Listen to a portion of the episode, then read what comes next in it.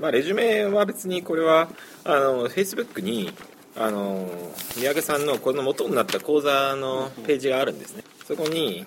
こう PDF で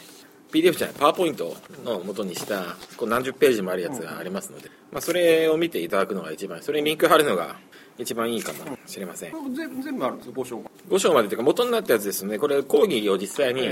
ライブでイベント扱いでやったわけですよ。でそれの講義の毎回のパワーポイントがあるん。で、まあ、これの叩き台になった原稿ですね。そういう意味であの役に立つと思います。ここに出てるこういうのがあります。こういうのなんか盛況だったんだ、盛況僕はちょっとあの予定があって一回も行けなかったんだけどここにリンクはここに貼ってあります。なので非常にあの参考になる。っていうかまあこれ読んだ人はぜひ読めば理解が、あの深まるという。でこれなんですが、まあ、哲学人工知能のための哲学塾というイベントがあってまあそのいうタイトルなんですけどこれ私としてはえっ、とまあちょっと逆でこう哲学の本哲学研究というのは特に現象学みたいな分野っていうのはこう大学で今どういうふうに教えられるかというと哲学史なんですよね。哲学史っていうのは哲学の歴史思想史というこう学問的なディシプリンがあってその思想史的な意味での正当性というのをこう勉強させられるわけです。これどういうことかというと思想史っていうのも歴史なわけですね。で歴史としてあると科学だ。じゃあどういうことかというとそのある哲学者が全体の哲学の歴史の中で見た時にどういう位置づけがあるかっていうのをなるべく正確に記述すると、まあ、そういうこうことをやるわけで。特にそのフッサールやメルロ・ポンティという現象学というのはまさにそういうこうコンテクストにおいて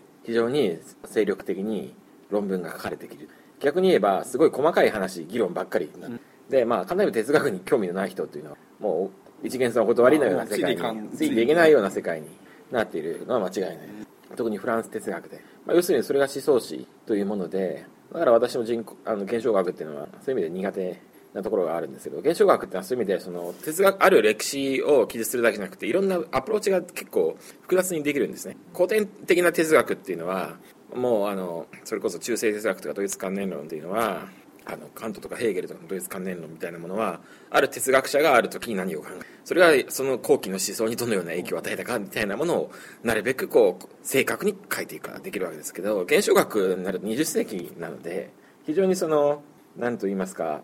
あのそういうこう古典的な記述の方法以外にもいろんなアプローチができるわけですつまり科学より具体的にこう経験科学の文脈が入ってくる。しかもあの経験科学といっても本当にあのかつての18世紀の科学って自然科学というもので、えーとまあ、現代の科学からすると間違いも多いわけで。す、うん、その哲学体験の中では正しいわけです。例えばゲーテの色彩論っていうのは、うん、あれはあの人間のフィルターを通してみたら色がこう見えるって話で、それは実際にじゃあ自然の人間というフィルターを通すない自然科学の理論とは全く別なこう枠組みで書かれているわけです。色彩っていうのはだからその純粋なね工学とかかっていうと、そうじゃなくてそうです。だからどう認識するかだから。参照に値するっていうふうに参照されるわけです、ゲーテの色彩論って今でも、要するにその人文科学としての科学みたいな。難しい。現象学っていうのはただそういう記述の方法だけではさすがに説得力が持ち込なかったので哲学にあの科学を具体的に適用するということ。でなんでこれが最初に現象学が第一章にあるかというとこう第あの3章とか4章とかでこうデカルトとかデリダとかの話が出てくるわけですけど、例えばデリダっていうのはフッサールの研究から始まったわけでそういう意味でこうベースにあるわけですね。逆に言えば20世紀哲学のベースでその意味でこう、まあ、最初にやるっていうのは、まあ、分からないではない。であの20世紀の哲学っていうとこう大きく分けて2つあるんですね。一つはハイデガーでもう一つはフスタールなドイツ系かフランス系かっていうことに簡単にもなってますけど、まあ簡単に言えば似たようなことを考えてはいるんですがそのアプローチが全然違うわけです。であのまあ非常にこうこれは哲学的にはあの哲学史の文脈では全然あの間違いだということは断罪されるような説明の仕方なんですけども分かりやすさを重心それを細かく言ったら変わらないしこれも細かい本じゃないのであのハイデガーとかの哲学っていうのは基本的にはあの宗教から哲学が分離した。その文脈でじゃあ神がいない状態での哲学が可能かってことを突き詰めたというのこう宗教からの流れなんです現象学っていうのはそのアプローチをもう少し個人のレベルに寄せて考えるわけです。有名なあのサルトルのセリフで現象学が言えばこのワインというのは哲学で中身によって哲学で分析できるんだよ。これ分かりやすい現象学の考え方でかつてのその例えばハイデガー存在とは何かっていうこう観念的なもので考えるわけです。こうパ使うツールは同じなんですけどフッサールっていうのはもう少しこう精緻な見方で考えじゃあどういうふうに精緻かっていうとこう認識の問題とか心の問題とかそういうこうなんでしょうね。そう精子分析以後のアプローチと非常に親和性が高いわけです。でじゃあなんで人工知能のための哲学これだから人工知能のための哲学塾っていうとこう割とこうあの疑問あのなんか語弊があるような気がしていてこれはあの哲学から見た人工知能みたいなちょっと分かりやすいのかな？と思います。つまり人工知能というのがどのようなこう認識論的な枠組み広がりを持っているかということを書いている。要するに三宅さんは人工知能プロパーなので、うん、人工知能プロパーであって哲学プロパーでなく哲学は後から読習したわけです。しかも大学で教えてもらったりしたわけじゃなく古典的な代表的なテクストを自分なりに読み解いていった。だからその今のその哲学史の学術論文とかを細かい読んで細かい議論するわけじゃなくて、三宅さんのセンスで読んでるわけです。人工知能を介して哲学を読んでるわけです。そうです。でそれを結果的に見ると人工知能っていうのはどういう枠組みがあるかっていうのが分かるということ。あの私が読んでね感心したのは、はい、哲学っていうのはあの、まあ、小難しいことをいろいろ言ってるんだが言ってることが本当なのか嘘なのかはよくわからない、はい、いうような印象があるわけです。あの偉い人の名前いっぱい出てたけどで分かったような分かんないようなこと言ってるんだけど本当なのかどうなのか分からない。つまり証明の方法がないと。だからある意味では科学ではない。でも例えば人工知能を構築のはその目的があるわけでどんな理屈を言っても人工知能ができなければ空論にでも人工知能っていうのは今までの例えばなんていうの機械を作ると作るとはまた違って知能とは何かを読み解かないと作るものの目的がよくわからないわけで、はい、でそれの心とは何かとか人間とは何かっていうのを今までいろいろああでもないこうでもない来たのは確かに哲学なの。逆にその人工知能というリトマスなもので今までの哲学のどれが有効だったか実験するみたいなとかってそこは私は面白い。はいあの草場さんがの説明が今に管理してよう捉えていると思うんですけれども、うん、まあ、人工知能は実際にじゃあどうやって書くかっていうとプログラミング言語の難しいスクリプトを作って書いていくわけですけどただ人工知能っていうのはどういうものかっていうのは別にそのプログラミング言語じゃなくても何ができるかっていうのは大体わかるわけです。で哲学の言語っていうのもその偉い哲学者が何を言いましたっていうことが変とつながってるだけなんですけどそのここで記述される考え方の法則というか枠組みみたいなものっていうのは非常にこれはあのよくあるものなので、それは哲学の記述でもその記述言語が違うだけで、あの哲学の言語でも人工知能の言語でも当然似たようなケースはいっぱいあるわけですね、なので哲学の言語を使った方がこう先行研究がめちゃくちゃいっぱいあるので、参照しやすいし、あのまあ、一種の共通言語なので、古典的な哲学は、まあ、分かりやすい、ね、なので知っておいていいかな。で一応この25ページの方にこう心身体と心の関係というので、心身のこう哲学のもと心理学機関からの流れというのでこうまとまっています。でここは基本的に哲学者言語学者科学者人類学者心理学者というので、まあ、デカルト以降のまあ、簡単に言えばフランス系の流れですね。これはだからイギリス系いわゆるあの大陸じゃないイギリス系の経験論とも違って、でドイツ系のこうドイツ関連論というこう非常に複雑なものでもまあちょっといますけどハイデガーとかいますけどそれはあのサルトルとかメルポンティとかハイデガー批判から始まってるので言及しないわけにいかないわけです、だから基本的にはその今の工学と哲学が愛のコンビのような分析哲学とか認知科学とか言語学とか、まあ、そういったものが出てきます。あのちなみに私のディシプリンはそっちではないのでそういう意味ではこう専門家ではないですはい、でで、まあ、人工知能じゃあ人工知能がじゃあどういうなぜ人工知能哲学が大事なのかっていうこと31ページにですね。これは非常に分かりやすいですね。人工知能の学問として工学と哲学と科学がある、まあ、人工知能じゃあ何ができるのかっていうことが実はここには書いてなくて人工知能に一から哲学の枠組みを学ばせてこうその限界の大枠をこうなんか探手探りで探っていこうみたいなそういうアプローチなんですよねだからただ要するにでもある程度知っておきたいことは人工知能といってもそのいろんどんなものがあるかってなかなか難しいし、うん、こう科学史の本でもこう人工知能に人間が支配されるんじゃないかみたいな、うん、まあまあ、一種のそうことを恐怖論が前提に書かれてる本っていうのは結構多いです、まあ、シンギュラリティポストシンギュラリティ SF それこそ私が訳したエクリプスフェイズとかもそういう世界観で書かれてますが、それはポストシンギュラリティっていうのが AI に人間が支配されて奴隷化されるんじゃないかなあるわけです。ただ一方でこう人工知能っていうのもいくつかの階層がありましてただ三宅さんの僕は一応三宅さんこうあの人工知能論文をいくつか読んでいるので非常に分かりやすい例で言うとこうゲームに用いる人工知能っていうのは、こうある種の仮想的な空間ゲームの空間があるのでシミュレーションっていうのはしやすいわけです、そういう意味でこう人工知能における哲学っていうのを考えるような結構のフィールドっていうかそういうのを考えないと設計自体が企画自体をうまく作れないと。だからこれは実用によってこう哲学を勉強しなきゃいけなかった、そういう話なんです。あ一応こう補足しておくと三宅さんっていうのはこう経歴がゲーム業界では異色の人で、まあ、今では他にもそういう人いるらしいですけれども京大で数学をやって大阪大で物理学の修士を取ってでそして東京大であの博士課程を出た後にこうあの目を博士号を取った後に博士号を取ったのか分かんないけど博士課程出た後に実際にゲーム開発者になった。PhD を出てゲーム開発に行くって人はほとんどいないと、まあ、大抵大学の先生になるので。そういう珍しいタイプの。ないんだ三宅さんと数年前にやった時は三宅さんが初めてだったっていうような話は聞きましたけど。いてもおかしくなさそうな感じもしてはい。あのおかしくないと思うけど、どうなんでしょうね。だからリチャード・ガーフィールドがマジック・ザ・ギャザリング作るみたいな。そう,、そういう数学者が作るみたいな話ではあるかもしれないこうゲーム開発者ってまたちょっと違う、まあ、そうね作家開発者はまたちょっとフリーランスの作家と。違いますよはい。だからまあそれを雇ったあのゲーム会社も大手ゲーム会社もなかなか偉いかな思います。であのその宮城さんの理論で非常に分かりやすいのは人工知能って一口に言っても人工知能にもこうレイヤーというか階層があるわけです。例えばゲームに関して言えばお化け屋敷型 AI っていう。そうじゃない AI っていうのはお化け屋敷型 AI っていうのは例えばアクションゲームであるところに行ったら敵が炎を吐いてくるみたいな。お化け屋敷のアトラクションのような形で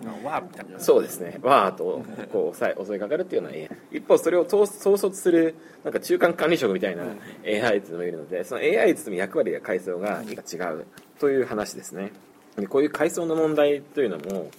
捉えない。わけにはまあいかなくなる。でこの29ページの絵っていうのを見ればその階層自体が実は知能の構造と深く関わってるんだよってことが絵で書いてありますねでこの工学的階層っていうのが自然科学ほど定式できないんだけれども一方でまあ枠組みとしてはどうしてもいくつかのレイヤーが出てきてしまうわけです、まあ、こういうのは認知科学とかあるいはこの科学でいうとこうアルキメデスニュートン力学相特殊相対性理論や相対性理論みたいな形では明確に区分されていてそれがなかった時代には戻れないわけ。ですそういうことで区分することができるという話。まああの1で言ってることは大体そういうことで。すで2で言うとこう人工知能のじゃあキャラクターのあの最適モデルというふうにあの語られます。でこれはあのさっき言ったような形のあのゲームの環境世界っていうのがその要はゲームの再現されている空間ですね、まあ、箱庭型のゲームというのを想像してもらえば分かりやすいですね。グランドセフトオートとか、はい、そういうみたいな箱庭を全部。奥様さん今日3回目ですよグランドセフトオート。あそうか。やっぱ大事なんですね。はい。みたいな話ですね。それと知能知覚世界っていうのを別に考えるという話。まあこの235ページのあの図を見てもらえば分かりやすいんですけどこれが一種のですねこうフィードバックとフィードフォワードっていうこう一種のこう循環するシステムにというふうに形作られてるわけ。これが結構ゲームを考える上でよってあのまあこの自体が一種のサイバーネティクスの考え方なんですけど、ノーバート・ウィーナーサイバーネティクスの非常に高学知がゲームに橋渡し哲学とゲームを橋渡しするサイバーネティクスこれはサイバーネティクスについての説明ってそんなにしていないあんまなかったような気がします。ウィナーの説明もそんななかったですよ多分。はい。これはあの三宅さんにとっておそらくあまりにも馴染みが深いものなんですけど、ね、多分この辺りで普通の旧来の哲学の人は古典的な哲学の人はうん？というふうに思うんじゃないかと思います、逆に言うとそういうのがデフォルトで書かれているところがこの今度哲学プロパーから見た意味での面白さです。あのウィナーの裁判っていうのシステム理論のあの誕生実は結構関わってますうんそうでしょうね。いかにもいかにもって感じですまあそんな感じでじゃあこれをちょっと見ていくと環境世界っていうのがあります環境世界っていうのは2章でこの草場さんやるのかな？ユクスクルってこれユクスクル読みました？非常に面白いと思います。ユクスクルは読んでないけど。2章は読んだけどユクスクルは屋根ぶこすごい安くてすごい面白いです。めちゃくちゃ面白い。ゴキブリから見た世界とかですいかにも面白そうだなと読んでて思ったけどスキルそのものは読んでない。だから読んでみるわ、はい、な何？本のな題名わかる書いてあります。あ書いてあるねはい。あの矢波に入ってますので。オッケーオッケー矢波文庫にあるんですね。はい。あそうそうそう「ゆくそくる生物から見た世界」っていうのが、これね私も実は読んでなくてあの宮古さんの講義を見て面白そうだから買って読んだらやっぱり面白かった。はい。だからそれが環世界っていうので要するに人間の生態を取り巻いている環境によって人間の知覚が規定されちゃうっていうな。ので当然こう肺の見ている世界とこう人間の見ている世界はもう全然違うんですこう昔象の時間ネズミの時間ってああれとはちょっと違うんですね。あれは人間の体の大きさによってあの人間のその体感する時間が違うわけですけどそれは時間の話であってこっちは空間の話なんで時間も違うし空間も違うというでもあれもそういうところあるよね、はい、大きく言えばそう。はい。でこれは環境世界については次の章でやるんですがこう視覚の世界についてっていうのはこういうふうに構造化されていくわけですよと、まあ、これはフィードバック構造で、まあ、見たら分かると思いますそんなに難しいところはないと思う。多分あ一定年代の人は難しいと思う。以上の人は難しいあそうと思うはず。一定年代というかまあ岩波知識人っていうか。どっちかったらこの辺のプロパーなので ああそうか、まあ、あの哲学が難しくてこっちは難しくないものね、私もは非常に分かりやすかったまあ澤田さんだから吉本隆明とかやってる人はなかなか大変だと思う。ああなるほど。吉本隆明もあの後期はこういうことやってるわけですけどなかなかついてこられないのではい。というわけで次37ページのサブサンプションアーキテクチャっていうのはこれは知能を階層的に作っていくというのでロボットというのをこう例えばいろいろ複雑なロボットがあって例え。ば人間と同じようなロボットでドラえもんがあるとしてドラえもんはすぐそのままできるわけじゃないわけ。です工場とかで作ってる本当にこう手が動くアームだけが動くようなロボットからもう少しこう相棒みたいな感じとかあとあの何でしたっけあの掃除機ルンバルンバみたいなこういう形の限定された思考からより抽象的な。で人工知能が一番難しいっていうのはこう哲学的な抽象性とかが理解できないわけですね、基本的に。何をいれば何をしろって条件を与えて反射されるっていうのは正確できるわけです。なかなかその考えさせることできないと。だルンバでいうとこれ例に当てはめるか分かりませんがルンバの悲惨な事件っていうのがこうペットを飼ってる家でルンバを放っておくとあの帰ってきたらあのルンバがその糞をいろいろなすりつけてしまうわけです、ね、区別ゴミと区別できなくてそれを受けていくってそういうこう区別こういう認識の区別できないわけですあのなかなか難しい。でこのサブサンプションアーキテクチャでの情報そのものがこう階層化されていきあルンバの話出てきましたねそういえばね、はい、ルンバはサブサンプションアーキテクチャであるけれどもそんなに複雑になっていないと。ただやっぱりルンバと普通ただのロボットとは違うし、うん、あのまあつくばあの昔のロボットアームみたいなトヨタのどっかにあるやつみたいな、はい。でも鉄腕アトムにはならないと。ならないとかドラえもんにはならない。鉄腕アトムドラえもん。サバさん世代だとえ？3世代だとそうですね。やっぱ俺の世代のレベルってアトムやっぱあそうなの？第第一かとドラえもんなの？でもドラえもんってアトムよりよっぽど高度だと思うんだけどどうだろうドラえもんはやっぱり1970年がですからアトムはだって50年代から。やっぱアトムとゴジラっていうのは段階世代の人はやっぱりアトムとゴジラ。アトムとゴジラ世間のスタンダードと思ってたけど それは私の誤解だったのか。まあ別に もちろん知ってますよ。全然知ってますけど、はい、その、えー、いきなり出てくるかって言われるとあのそのファーストチョイスではないかもしれない。確かに。はい。であの次それでまあ、簡単に言えば反射的な動きから抽象的思考で、それがより抽象的で最後論理的な思考になると、論理的な思考までいくとこうゲームのアーキテクチャに近い形です。AI っていうのは私が意識した最初はドラッグ A4 でドラッグ A4 っていうのは NPC というこう途中で仲間になるやつがいっぱい出てくるんですね。主人それまでドラッグ A はコマンドを入れてに指示するのは勇者だけなわけですけどその最初のファミコンのやつしかも命令させるもできなかったんで勝手に動くわけですねなので頭の悪いやつはこう戦闘中で助けてほしいのにこう薬草を使って薬草じゃなくて何かを使って何も起きなかったと、武器を使って。あのやたらと必殺の相手を死滅させる呪文を使おうとして あそうそうすぐマジックポイントが空になるみたいな。そうあのクリフトっていうやつがいて僧侶がいてそいつは味方を回復させるより敵を殺す方が好きなやつなんですよ 僧侶なんです僧侶なのに。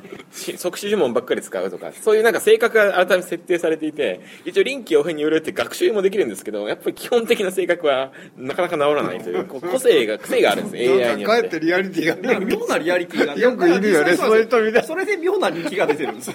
なるほど。だからドラクエのこう二次創作の漫画とかだとその AI の性格設定からキャラクター像が逆に生まれてきて漫画でフィードバックされて本編取り入れられるの。これ王冠関係が生まれたりして。るわけですねこれ結構現代的に面白い。今日はドラクエの中でもあのランクで面白い、えー、作品じゃないかとそのフィードバックってこれにちょっとまた似てんじゃない？あそうそうそうそう似てますね。そのフィードバックってやっぱ基本ですね。でこのレイヤーが階層化あの複数階層化になってるっていうのも、まあ、さっきねこのやっぱこういうこうなんかイメージっていうのはなかなか、もうあの古典的な哲学プロパーの人もしづらいと思う。やっぱ20世紀以降の哲学、うん、工学的知が入るとこうなると。ちょちょっとあれで、はい、あの話関係なくても。この皿の上に自我とかかね。どの皿自我とは、えー、どの辺のものなのかっていう話ですよねだから難しくてじゃあ論理的思考っていうのが何かっていう問題に突き当たるわけですね、じゃあ論理っていうのは基本的に、まあ、ゲーデルの不完全性定理ではないで不確定性か不完全性。不確定性はハイデルベルそうそう不完全不完全性ですね、論論理っていうのは基本的にこう矛盾を払うわけです、そうそう。それどういう矛盾かっていうと一番分かりやすい例で言うとクレタ人のパラドックスっていうの。はクレタ人は嘘つきだとクレタ人が言ったっていうとそれはどこに真の義があるのかって話。こういうこうパラドックスっていうのに人工知能はすごい弱いんですね。自己研究的パラドックスっていうのに人工知能っていうのは非常に弱くて、なので人工知能をネタにしたそうですっていうのはほぼ必ず自己研究のパラドックスが出てきます。面白いパターン。はい分かりやすく言えばあの炎上等という人がセルフリファレンスエンジンっていうのを書いていて、タイトルからしてそのまんまです。自己研究性のエンジンシステムアーキテクチャ。あの人工知能とは何かって話、全体のテーマなんだけど、はい、まあ、この間聞いてなるほど例えばその将棋とか、はい、あの囲碁ソフトでプロに勝つそうです、はい、あれは人工知能かっていうね、人工知能って言えば人工。でもあの大沼さんって私の、ね、あれは人工ではないってどうしたら人工なぜ人工そのプロに勝った時にねそのプログラムはソフトは喜んだはいはいはいはい。あの喜んだら人工知能。多分喜んでないと思うん。だよだから人工知能とは何かっていう問題が来るんだけど、なんでしょう、ね、でも我々は知能で喜んでるのかどうかって思うとなんか微妙な問題もあるじゃないですか。ああそうね、ね、うんなるほど感情がなくない知能も知能だいや言いたいことはすごくよくわかるし、うん、僕もあの、えーと、どっちかといえばそっち派なんですけど、うん、あの例えばその人工知能ってその商業を指すよりもなんかこの人工知能ってこのなんか将棋のフェアリーを考える方が面白いだろうみたいな,、うん、そういうのは気持ちはあるんです、気持ちはあるんですけども、別にそれがなんていうか人工知能の定義としてはまあやっぱりいろいろあるよねっていう話にいくと思うんですよ、どっちかっていうと。はいそんなことでいいでしょうか。で一応ここに人工知能認識のパターンっていうのが面白いのがあって。車を認識する上でどういうふうに認識するかっていうとこういうプロセスをたまるっていう。こう人工知能が大枠から捉えていくっていう。分かりますね。だからこれ人間の捉え方とちょっと違う感じがしますね。人間の捉え方っていうとやっぱりこういう捉え方する人もまあいるでしょうけどみんなではないね。人によって結構千差万別だから人を見た時どこから見るかと。例えば服から見る人もいるし目から見る人なんかこう。あの車っていうオブジェクトがあってってところが入るっていうえー、っとこれはそのその本の枠とデカルト的なと言ってああこの本の文脈ではデカルト的な発想っていう。であのそうじゃなくてねみたいな話は、まあ、この後に。そうですね。だからユクスキュールによるとそういうのはいろいろあるよって完成界じゃあとりあえずそれと現象学について。さっき言ったあのカルテルのエピソードカクテルか。ワインじゃなくてカクテルでしたねカクテル、まあ、のエピソード。これねこれね私現象学の入門書で必ず出てきますけど何が言いたいのか微妙に分かんない。です、ね、分かるの共通し分かんないんだけど、それまでそういうのなかったわけですまあ神とかそういう存在とか、そういう話、いきなりいきなりこれだから、まあ、カフェで飲んだんですようわーみたいな。それはすげえじゃん、哲学っていうのは基本的にものそのものについて語れないんです、ものそのものに語るのは素朴実在論って言われてそれはもう語尾なくですね、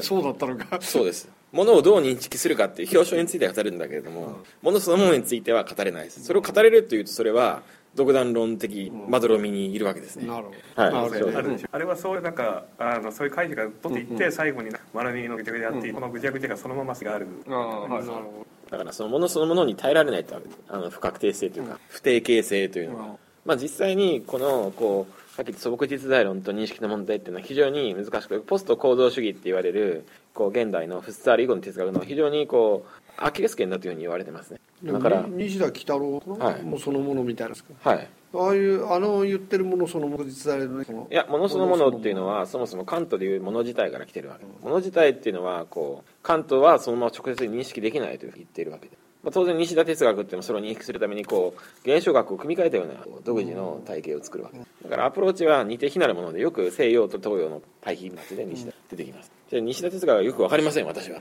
はい。私もです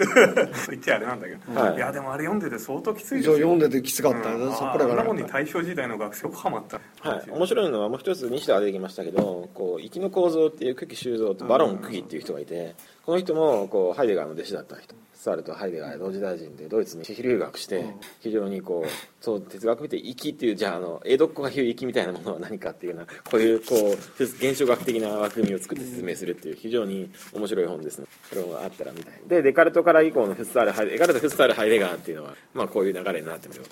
まあ、これも位置づけは面白いですね。あの見ていただければ。これブレンターノっていうのができますけどブレンターノっていうのはいわゆるこうブレンターノって何人かいるわけですけどここでいうブレンターノっていうのはいわゆる分析哲学のそうって分析哲学ってのはさっき言った自己研究性のジレンマみたいなのを延々と細かく書くことなんですでここで一つ49ページに超越論的というタームが出てきます。これはトランスセンデンタールっていうねドイツ語で。トランスデンテンタールフィロソフィーっていう。でトランスここで日本人が絶対に押さえておきゃいけなかったのは超越論的というタームと超越的っていうタームは別なんです。超越的っていうのは単にメタ構造の解例サイドはレイヤーの上にいるだ超越論的っていうのはこれカントのタームなんですけどもこれはメタ的でありかつ先見的なんですね。先見的ってアプリよりっていうふうに哲学で言う。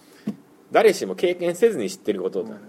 それが超越論的というもの。なのでこの超越論と超越的っていうのは別な概念でこれは絶対に知っておかなきゃ知っておかないと非常に混乱します。私時代が大学時代に混乱したので。はい、偉そうな人なんかすごいことをやってるじゃん。ものすごいことをやってる、うん、な名前つけた人。まあ一応トランス宣伝タオルですからなかなかトランスが入ってるわけで。あの超越論的還元というのが出てきますから。還元。還元ってあの、還元の数そうです。基本的にはあの先見的な、まあ、要するにあの笠井清さんのミステリー小説で超越論的還元が出てきます。それは一切の先見的な先入観のようなもの、一切取り払って事物そのものを取り出すみたいなそんなこと可能なんですそんなことは可能可能かっていうのがフスタールはそれはでまあ可能とは言わないですけどそういう方法が取りうるということ。はい。それはなかなか難しい。で僕が読んだ時こんなことはできないと思っただから授業をサボってなんか瞑想してるようなこれは超越論的還元をしてるんだ 言い訳としてはいいな。ってのことをですねジョークで言っていたと思います。はい。なので次にデカルトの哲学っていうのがありますがこうコギとエルゴ住むっていうのがありますね。はいまあ、この「方法除雪」っていう本自体がデカルトのこう本の一文でしか過ぎなくてこうデカルトの哲学の中でじゃあこの「我をむゆえに我あり」というのがどういう位置づけになるかっていうと、まあ、こういう位置づけではないんです。デカルト研究で、はい、ただこうそれとは別に「我をもゆえに我あり」というのはあのー、まあ自分っていうのはどこまで行っても否定できないけどそれを疑ってる自分は存在するという意味のこうなんかなんて言うんですかこう。それこそ自己研究性によって自分が成り立っているというような入り法にですね一種の、うん、説得力はあるよね。説得力はあるんですが本当にじゃあよく昔の哲学書でもあったんです。我を思うゆえには我ありはっていうのは間違いで我を思うゆえにあるのは思うことがあるんじゃないかとかです。という話っていうのもあったり、なかなか難しいんですけど、基本的にそのデカルト思想的なデカルト研究とは別にこのデカルトのこのタームだけも別に考えられてきましたのでそれは非常にシンプルでこういう枠組みがこのあの論理的名称性を前提としている世界観っていうのが基本的にまあ近代の。ここに書かれていることは分かりやすい話ですね、はい。まあ、これはだからあの非常に、まあ、よくあるデカルトの話で本当に言ったらソフィーの世界と読めば出てきます。はい、あの優しいです、はい、ソフィーの世界は哲学入門書としてはまあそれなりにいいと思います。で高校生とかに読んで僕感動した記憶があります、うん、の方はなんとか終わりの方はいらないです。ねはい。デカルトからヒュー。終わりの方はねなんかねエコの話とか。バークリーがそうですね。バークリーあのバークリーとかうん、あれですね。バークリーってそのに自分以外は自分の想像の世界しかないという実際の世界はないと。そういう話です。だからデカルト的なものをこう突き詰めていくとそうなったりする。はい、まあ、本屋で見てすごい分厚いの見なかったことにしようって言って書いてでもね哲学史の本。哲学史の入門本ですね。しかもこう実存主義まででは次フッサールの現象学。ここに行きます。デカルト義語っていうのは機械論的世界観っていうのがあって基本的に神ではなくて人間のですねあのことが普通になった人間の内面というのが保障されたわけです。ねそれまでは人間の内面とはないと。まあ実際に一人称の小説とかほとんどないわけです。一人称の小説もあるんだけど自伝とかですね。あの柳文庫に入ってるなんだっけあの忘れちゃった。イタリアの末崎福王自伝とかなんか。いやいやいや。イタリアの福王自伝チェルリーニ自伝とかですねあの一種のルネサンス的天才人の犯罪者で、まあそれは超越論的還元ですがこの超越論的還元っていうのをこうあの非常に突き詰めたのがこうフッサールです。デカルト的小説って本があるんですけどここのパターンっていうのはエポケーっていうですね。こう判断停止っていう。そういうこうこれもよくネタで使われますけど、うん。基本的に我をもゆえに我ありと言って結論を出すんじゃなくてそこでこう一旦立ち止まるということです。これ読んで判断ってしてそういう意味だったんだなっていう、うん、なんかあの全然違うなんかじゃああのものとしか考えなかった、うん、はい。これ面白いよね、だから先入観を全部走った人に、まあ、自分も主観も、まあ、その宙吊りの状態というのをこう提示するっていうのがこうエポケ判断ってし、まあ、これも大学の授業サーブル理屈とかでよく、エポケとか俺はエポケをして問題が解けなかったとか。そういうそのなんか悪口としてしかあの知らなかったのが本来の意味はこうだったんだってそういう意味だとそれは筒井康隆の悪影響ですよね。はい。でこれはあのクレブレンターノですね。ブレンターノフランツ・ブレンターノです。哲学にはね。クレクレメンス・ブレンターノとフランツ・ブレンターノって言いました。フランツの方はこっちですね、まあ、これはあの心理学の方でこの58ページの引用の方を見てほしいと思うんですけれどもブレンターノというのはこう仮に自分が考えていない意識しなかった中世によって中世の哲学中世の神学っていうのはこう自分のやりたいと思ってそれをやってるわけじゃなくてこれは神に導かれてやってるわけです。そういう意味で主体や思考性ってないよでそういうものにもこう明らかに例えばトマス・アクイナスはこういうことをやりたかった。ボナベントゥーラはこういうことをやりたかった。形での思考性があるわけですね。そういう思考性がきちんとあるんだよと、まあ、この思考性というものからこう現象学的考え判断停止というのは、まあ、思いついたということですね。逆に言うとこうあの判断を今見た世界の判断を停止してそれを先見的に自分を取り巻く環境にある超越的主観性、まあ、それを神と呼ばないのがフスタールのポイントなんですけどそれに還元してその思考性どの方向に行くか導くと。そうすればこうヨーロッパの行く方向とか分かるということをフスタールはあそこまで行くんですか？うんそうです。あなんかあの基本ミクロなあ話をしてる人だと思った。らフスタールヨーロッパヨーロッパのなんとかっていう本がありますので。あなんか聞いたことだ。あそうそうそうそう。あなんか中国の悪口かもしれない。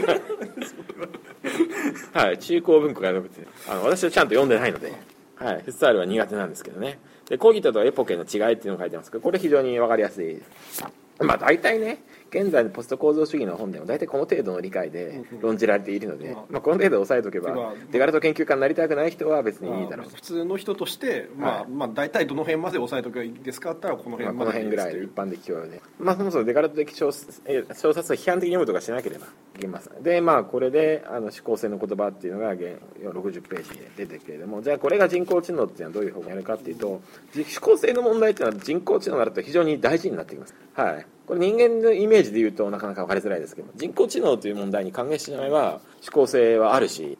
じゃあ思考性をプログラミングしなきゃいけない。人工知能で言ってくれると分かるみたいな。だからこの話っていうのは哲学で言うとどうしても我々の人間の限界に直面するわけですけど、人工知能というモデルを持つことによって哲学が非常のやることが非常に clear-cut になるわけで。だから本当はこういう本を哲学研究者は読まなきゃいけないんですけど、まあ読まない読まない、でノエシス・ノエマっていうですねこのなかなかあの難しい言葉が出てます。ノエシス・ノエマっていうのもこのデカルト的省察に出てくるわけれどもこういくつかねノエシス・ノエマっていうにもこうセットの概念あの哲学にはいくつかありましてこうなんだ能記と所記とかですね。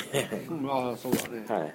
あのシニフィアンとシニフィエとかですね。いくつかあるわけですけどノエシスとノエシマノエマっていうのはこう64ページ。これを見れば分かります。超越論的主観性によってこう注意を向けられた対象がノエマ。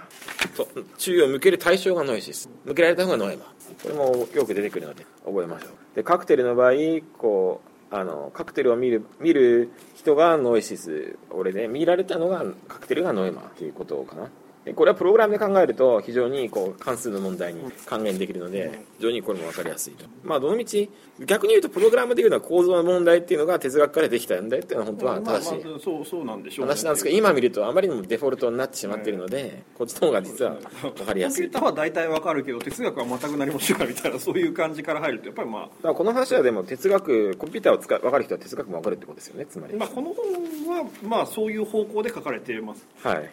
環境世界って話ですね。これはデカルト的小説の話で、まあ、AI の話で標準的な AI と豊かに固有性な汎用性のある AI と固有性のある AI と。だからどの例えばドラクエ4の話でいうとどの NPC のキャラを使っても同じような行動しかしなければ元がね汎用性なんですけど明らかに性格付けがあるわけです。ドラクエ4にそういう意味では固有性がある。ということです。で遺伝というこれもね難しいんですよね。遺伝という SR のコギトの拡張するという本がありまして、まあ、これはあの非常に、まあ、ここまでやってしまうというのは逆に言うと痛快ですね遺伝って。本当によくわからんですよ。であの基本的にあのフッサールは遺伝によってデカルトのコギト我ですね。とフッサールの有思考性作用はそのものに似てるんじゃないかと。逆に言うとあのフッサールの場合うん？うんとフッサールはその私が考えるということをよりいろんなものに適応して概念自体を拡張させたんじゃないか。だからここに21ページに図がありますけど我をもうゆえに我あり。ただフスタールの場合は我が思うだけじゃなくて気に入るとか気に入らないとか楽しいとか楽しくないとか。そういうふうにいくつか思うだけじゃなくて思うを細分化していくと。そういう方向にいったんじゃないかと。これもねイデの整理でいいです。逆に言うとデカルト的というのは考えるとかあのデカルトからフッサールというのはえー、っと自己考えるところが始まって自己へ還元して考えることで世界を作ろうというのはデカルトで現象学的な判断定数論で超越論的主観性と括弧を入れた世界へ還元されるとしそこから思考性という概念で世界との自分との関係ありましょうだから例えばこの世界っていうのはどこに向かうか分かりませんけどある程度の思考性というのをある程度切り出して捉えましょう。ヨーロッパがどこに行くかっていうのをそれで一次大戦ヨーロッパで考えられる。そうですでこれがじゃあ人工知能にどういうふうに使えられるのかっていうのがあの74ページに出てきます。まあこれで終わりですね。でえー、っとこれがやっぱり面白いところで現象学が教えてくれるのはこの次の4つです。知能は思する考える存在でなくあらゆる感情あらゆる行為を行う存在でこれはシンデガルト主義。だからかっていう。はい。そうですね。これはだからフスタール的なデカルト更新ですね。でそのあらゆる作用そのあらゆる行為が知能を持つ世界を構成す。る自然的態度による世界の定理まあ、要するに例えば私だけで世界ができたわけじゃない。私もいれば沢田さんもいるしそういう意味ではあの沢田さんもいるしそれによって世界が構成されてる。要するにあのデカルトの話っていうのは世界にはデカルトしかいないわけです、うん、あくまで世界観だからデカルトが死んだら世界が終わると。まあ、そういう世界系っぽい話になるわけですけど、デカルトの世界は終わるわけですそうですね。それ単にデカルトの世界が終わるだけの話でしかないという。そしてあらゆる感情あらゆる行為は世界においてあるいは自分において対象を持つと。これは思考性ですね。あの当たり前の話ですけど対象がいると。そして対象とともに対象がいるならば対象に思考する要素を得ると。これは対象がノエマで。対象を思考するものはノイシスですまあ、これも非常に分かりやすいと思います。でこういうこう一連の系譜で考えると人工知能の考える方向性ってここのぐちゃぐちゃしたものが明確にあの整理できるよということです。じゃあまとめますと現象学が人工知能にもたらすのはどういうことかというとまずえーと、旧来の人思考する人工知能というモデルを超えて世界に対することができると、まあ、これはいいですね。人工知能にもいろんなっていう何ができるかっていうとどうしてもこう人工知能って言葉が悪いと思うんです。どうしても限定されてるような感じがある。実際の知能よりも劣ってるものみたいな話がありますがそうではない。っていうことが分かると。で客観的な世界の定律ではなくその思考性の集合によってこそ主観的なその知能の世界を構築する、まあ、これはいいでしょう対象の思考性として思考を含むあらゆる精神活動を知能として取り込む。思考性は単に環境の存在に対するものではなく人間の内側にある記憶やイメージに対しても形成される。知能全体的な要素を記述する。つまりこうやっぱりメタ的な構造のある AI みたいなものっていうのは当然考えられるという,、というかそういう方法がなければやっぱり今のゲーム AI とかもうもう考えられないレベルにまで来てると思うんですよね。まあそう。そういうのをこう行間から感じます。ワールドで、えー、それこそシムズみたいなゲームが出ていって、まあ、AI っつってもやらせることは人じゃないですか将棋じゃなくて。だからまああのそんなことをなんかなんかこう単目的にガーって突っ走るってまあなんか主体がなんか勝手なことをやるよみたいなモデルで動かなきゃいけない。それでまあ多分こういくんじゃないかと。一つコラムでニューラルネットワークっていうのはちょっと似て非なる話みたいな感じ、まあ、ニューラルネットワークってこうなんだろう脳の脳神経の構造みたいなものですっていいと思っていいんでしょうかね。はいえーと、いやでもニューラルネットワークの話もあのその以前のそのフィードバックフィードフォワードの話と基本あいや、まあ、いろんなそのニューロンっていうのがいてで、えー、ニューロンがそれぞれ勝手な値を持ってて全体としてはなんかよくわかんないんだけれどもそこに値を突っ込んでとなんかよくわかんないけれどもそのなんかこっちのニューロンはなんか俺はこっち行きたいとか俺はこっち行くとかなんか適当なものがガーってやってで最終的に一つのあの思考性としてこっちみたいなことが出てくる。それに対して、ねまあ、あのフィードバックをですねいやあのそっちじゃねえからっていうあのことを言うと、えー、じゃあじゃあ今度こっちみたいな感じで、まあ、それぞれのニューロンが適当にやっぱりこっち行ったりあっち行ったりして、えー、最終的にじゃあこっちみたいな感じで出てくる。このバックはよくわかんないんですなるほど。よくわかんないんだけどもあのアウトプットは出てくる。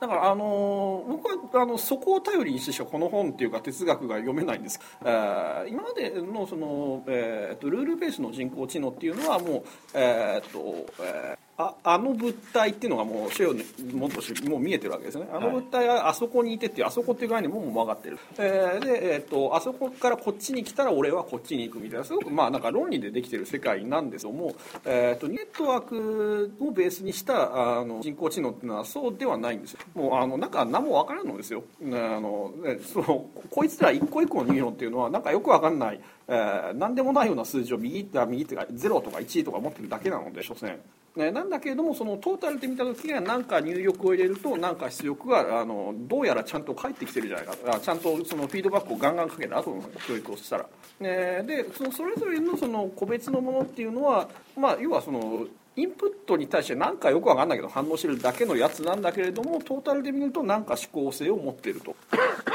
そうなかなかあの分かります？いやニューラルネットはまあ昔読んだことがあるから少しは分かるんだけど、うん、あのあんまり有効性を私は見出せないのね。あそうですっていうのは、い。ろんなネットワークが出て、うん、望みのに、ね、適当な入力から望みの出力が出るんだから、ね、それからそういうの作った話にならないかなと思うんですえー、っとだからニューラルネットにする意味っていうのがよく分かる。ああのですね。えー、っとだからこういう入力に対してこういう入力があの出力が出ますだけだったらいいんですけど、えー、っとに対してまああのそういうので教育出た時にじゃあこれはっていうのがあの今までとは全然違うその入力なんですでその時にも何か欲しい値が出てほしいなっていう話なんですよ。だからもちろんそのこういうあの曲線だけ与えてこういう曲線できましたけどずっと教えてるだけだと何の意味もないんですよ。確かにおっしゃる通り。なんだけれどもそのそういう教育をいろんなパターンでやっていくと,、えーと、そのどれとも違う、え別のパターンのインプットに対して、うん、なんかそのえー、今まで、えー、散々あの教えてきたパターンでは望ましいような形で、まあ、出るようにこうこいつを仕込んできたんですけども、うん、それとはまた違う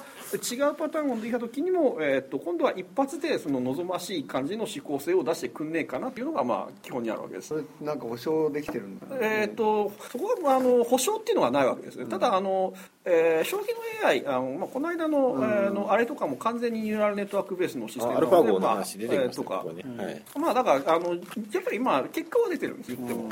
というわけで1時間ですが。まあ将棋の定石を覚えさせておくと定石じゃないパターンができた時もなんかまあいい値が出るみたいな、はい、じゃ参考文献としてはまあ、このあの PDF は別にしてあの岩波新書に現象学っていうのがあります。それが非常にあの分かりやすい分かりやすいというか古典的な教科書。要するに岩波新書それがおすすめです、うん、あるいはフィクションだと笠井さんの矢吹かけるシリーズあっちの方が分厚いじゃないですか